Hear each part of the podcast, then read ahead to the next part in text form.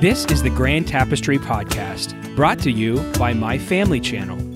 Each one of our elders' stories is a unique thread in the grand tapestry of American history. In this podcast, we will explore them one by one, to honor them, and to gain perspective through their experience. Hello and welcome to the Grand Tapestry Podcast. I am Todd Smith, and this is episode seven. We are here with Miss Betty Sturgeon at Magnolia Springs, East Louisville, in Louisville, Kentucky. And Betty, you were just telling us about how much you love the activities Yes. that Amy Webb puts on yes. for you. I do. I like the uh, Pictionary. I like trivia, and most everything that we do. I I like to be a part of it, and I like to play against the men. and there are some men down there. They say that they play against me, just me instead of the other women. Betty against all the men. well, that's a good that's a good review for Amy there.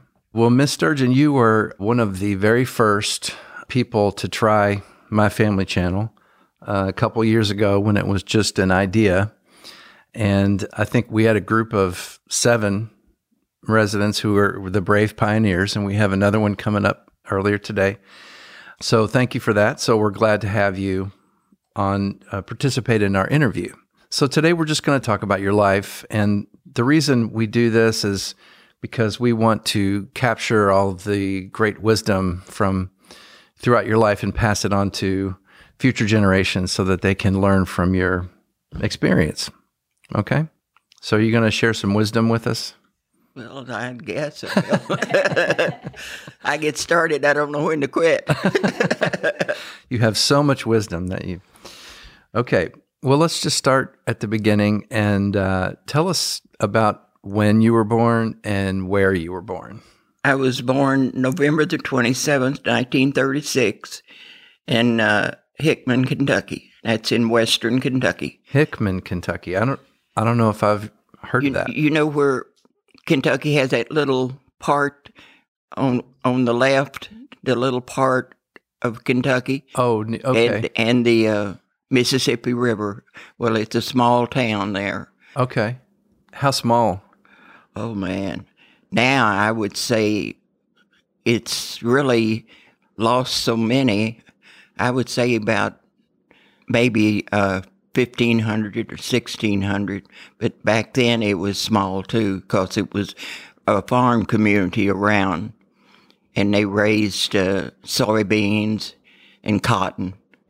Fifteen hundred. That's pretty small. It is, it's small. That's now. And that, that is. Probably less even then. So you probably didn't have a Starbucks there, did you? No, no. And we uh, walked when my dad was in service. We moved from the farm to into Hickman, and we walked everywhere. And you didn't have to worry about anybody bothering you, and uh, everybody knew you. And of course, everybody knew where you were and what you were doing. Even without cell phones. Right. It's strange that parents seem to worry more about their kids now, even when the kids have cell phones. You know, I mean, even when I was a kid, we didn't have cell phones and we were, our parents had no idea where we were. but I just find that ironic. But Well, my mother used to, well, she would tell us during the war to stay in the yard, but yet she at night she'd holler for me and my brother, and we tell her where we were by answering, and she'd say it's time to come in, and we'd go in, and most uh, people around there watched out for us. that's we nice. had we had a neighbor next door, would always knew where we were, well, that's nice. I was the oldest, and I would look out for my brother. Of course, he didn't like it. He'd say, "You're not my mother." How much older were you than Three him? years older. Three years older. You said you walked everywhere, Yes, like to school and to to school, to church. Went to the grocery store with my mother, and uh, help her with the groceries, what we needed. And of course, back then you couldn't get sugar during the war. I remember that you couldn't get sugar, and we didn't use that much sugar, and uh, my mother would give it to neighbors that needed sugar because she didn't. She maybe would drink a cup of coffee once a month, and that Once was her feel. I remember we had a five gallon bucket of sugar in our in our house. That's just amazing to me. You know, it makes us seem so, you know, to hear about how it was in your, you know, coffee once a month, first of all, that's a real hardship, you know. I'm joking, obviously, but because I, I have coffee two or three times a day. How far did you have to walk to school or to church or Well, let's see, how far was it? I would say that it was uh, a mile, around a mile. We walked everywhere. I loved walking, and I still like to walk. Everybody tells me I'm, when I with my stroller, that I'm in a race, but I walk real, walk fast. Well, I bet it's because you did all that walking when you were a kid. I did. I can remember when I was little that uh, my dad would be carrying my brother and I'd be walking beside him. And I was, I may be about four or five years old. And I can remember that walking into town and what they would go to town, they, they would uh, go to movies. Back then they had what they called a serial where each week you got a new thing. Well, my dad didn't like to miss that. He always wanted to watch that. So he had to walk into town to see the serial. Mm-hmm. Wow. You know, in this digital age, when you know when you can pull up anything anytime, right on the computer or the TV, I just try to think of the perspective of not only can you not see what you want when you want, but you have to walk a mile to get to it that's very interesting to me. I don't know why. Let's talk about when you were a little bit later, when you were a teenager. Were you still in Hickman or did you all move? Well, I was a teenager in Lansing, Michigan for a year. I went to school up there, high school. And of course, by me being from the South, they wanted me to talk all the time. And I had a literature teacher that would give us book assignments. And I, when I would read a book, I'd get my assignment done because I'd get it over with.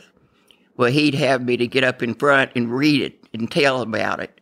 And they would ask, I would like to kill a mockingbird. Mm-hmm. I had, we had to read that. And they asked, said, is there really towns that has uh, wood sidewalks? I said, yes. I said, in fact, I went to a town. My dad took us to show us different things. And I said, this town had wood sidewalks. And they said, Do you think there was a man that you know of that could have killed that dog that far away? And I said, Yes, my dad could have. Hmm. And my dad would always tell me I would go hunting with him because he, he when he'd sit down at a tree, he'd go to sleep. And one time we were squirrel hunting and he got tired and he sat down and went to sleep. And I had the rifle and I kept noticing a fox coming up towards us. And I make racket to make it go. And you know, if the fox will take off. And I thought, well, there's something wrong with that fox. So my dad was sound asleep. And I thought, well, what am I going to do? I can't let that fox get any closer. So I got the rifle and I killed it. And we took it to the vet and it had rabies. That's the reason it come up so close. Oh my gosh. So you say you saved your dad and you from maybe getting Bit by that animal.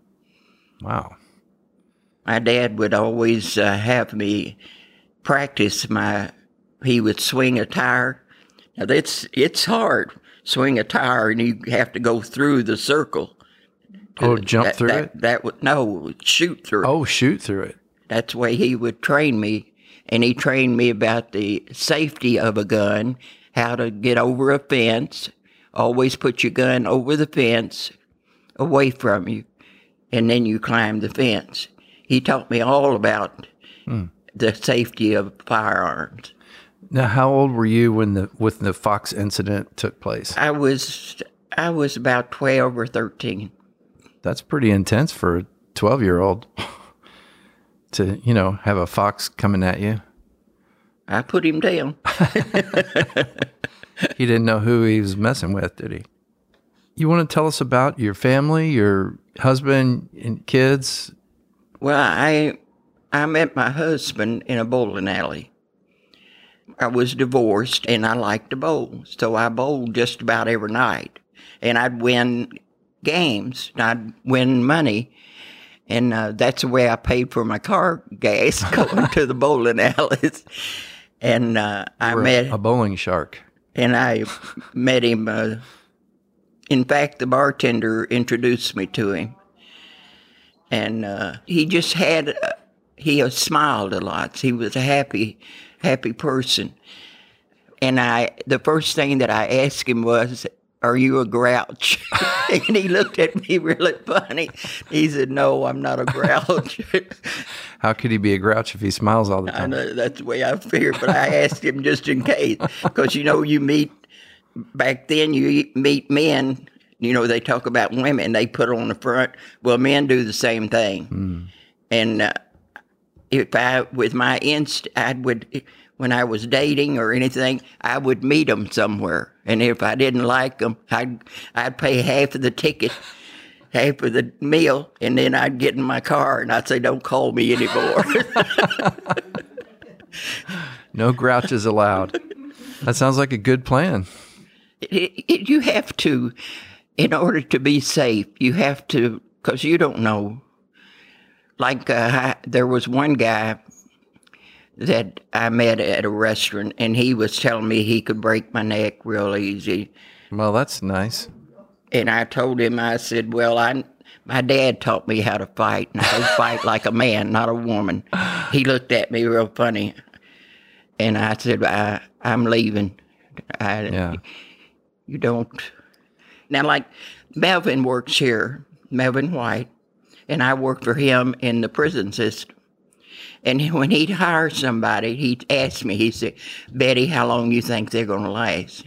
And I say they're not going to last very long. The inmates already got them. Like the, the women, they already got them. They're kind of scared of them. Hmm.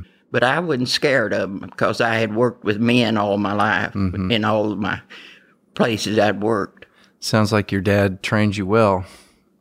That's not a very romantic line, is it? I could break your neck, don't you? No, oh, I know it. What was he thinking saying that? That's crazy. Sounds like not a very smart guy. He wasn't. Well, let me go back to something you just casually mentioned. You worked in the prison system? Yes, I worked 14 years at Luther Luckett. What was that like? Well, the first day I uh, met with the cooks, I was in the kitchen. I met with the cooks and I told them, I said, I know everything, how to operate everything in the kitchen. And I said, if you work for me, you do not take it up until I taste it. And then I'll tell you when to take it up. And you don't come in and put the product on right away. I said, we will wait, make sure the product gets to the dining room hot and to keep hot. And I said, you guys, you'll try to pull something on me. I said, it's been pulled on me a long time ago. and I never had a bit of trouble out of it. In fact, they would mostly, they would tell me, like one time there was a young young guy come up. He was mad. Oh, he was ranting and raving. He come in the kitchen, and I just told him. I said, "Hold it." I said, "Don't don't act like that. Go out on the walkway, get yourself together, then come back in." Well, when I backed up, I backed up into one of the inmates. They were standing at my back to make sure that he didn't do anything to me. Oh, they were protecting you. They were. Oh, that wow. And I told him, I said, guys, I know how to handle him. and he come back in and he apologized. He said, I'm sorry. I didn't mean to come in acting like that. Well, I'm learning about a whole new side of, of Betty Sturgeon. I didn't know any of that, any of this stuff. You don't mess with Betty. And then one one morning, I had the morning shift, and I had to hand out knives for the the prepare the potatoes and things like that for the meal. And I always was on the floor, and I heard them raise their voice. And I went over and I I said, "All right, guys, give me your knives." And I took the knives and took them in the office. And there's one inmate told me, said, Miss Betty, do you realize what you did? I said, Yes, I knew what I was doing. With a calm voice, I said, Give me your knives. And I took them, I put them in the kitchen. And Melvin come in, Melvin come in, he said, I understand you had to handle something this morning. I said, What? I see, I'd forgotten about it. He said, It they the inmates told me. She bet he gave us knives. You know, they they got knives when we, they had to, the spud crew had to do the cabbage or the slaw or anything like that.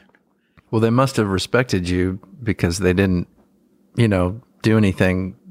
Well, I tell you, my first meeting with them, I told them, I said, I am a lady and I expect to be treated as such. And I said, You will be treated as men. And I said, There will be no color mentioned in here, no racism, not any of that will be mentioned. And I, and they knew what I do. And Melvin had told me, said, If they get out of line, you let me know. Can I have my daughter come talk to you? I want her to hear that speech. That's a good one. Let's uh, fast forward a little bit. Talk about computers, technology, all the crazy things going on in that department. What are your feelings about Well- technology in general?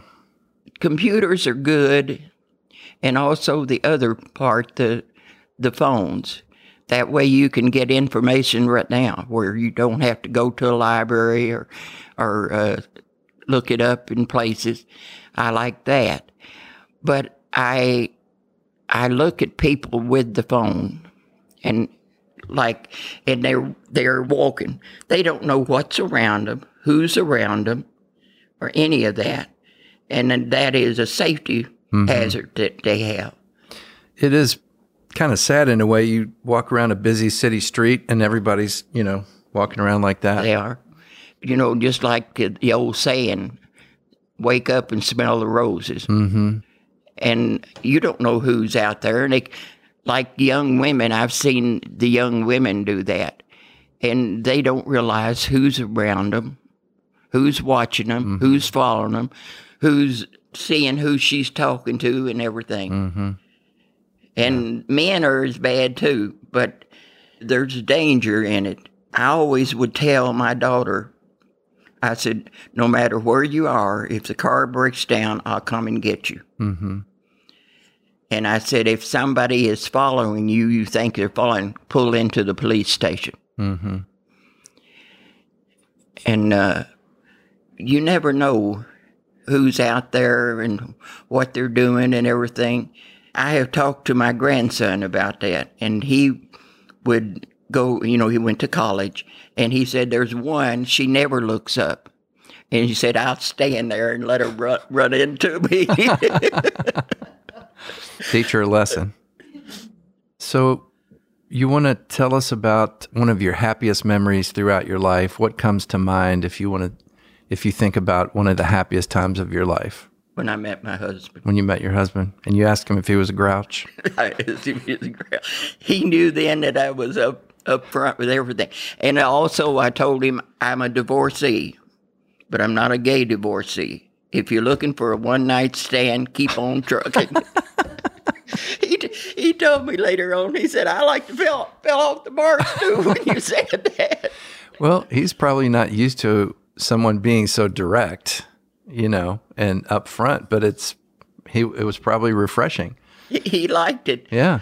And Let's I- get this straight, buddy. Number 1, number 2, number 3. And I had noticed that the women in the bowling alley were trying to set him up with their daughters and everything, and everything. And he was a handsome man, and uh, And I would tell him, I said, with all of these blonde and blue eyes, you chose me.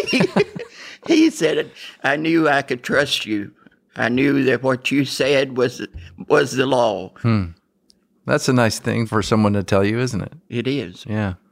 That might be a good segue into our last question. How would you like to be remembered by future generations? Well, that I had fun, that, that I wasn't a grouch.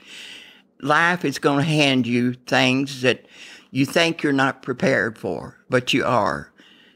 And uh, you uh, think it out. You treat people the way you want to be treated, and not to be holier than thou, all of that, but mm-hmm. just be a good friend. And my philosophy is if you're my friend, you're a friend for life. Mm-hmm.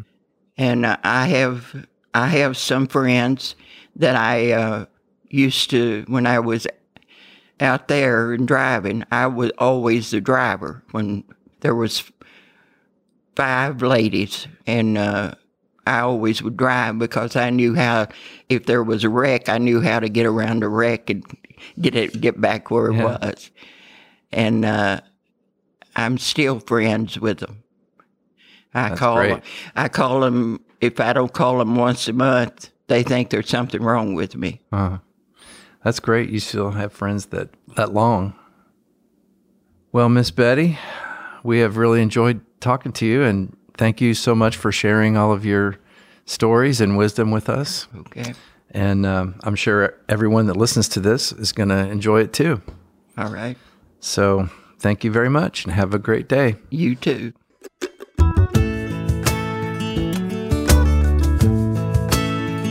Thank you for listening to the Grand Tapestry Podcast, brought to you by My Family Channel. Please visit us at myfamilychannel.com and be sure to rate, review, and subscribe to our podcast on Apple Podcasts, Google Podcasts, Spotify, or your favorite listening directory.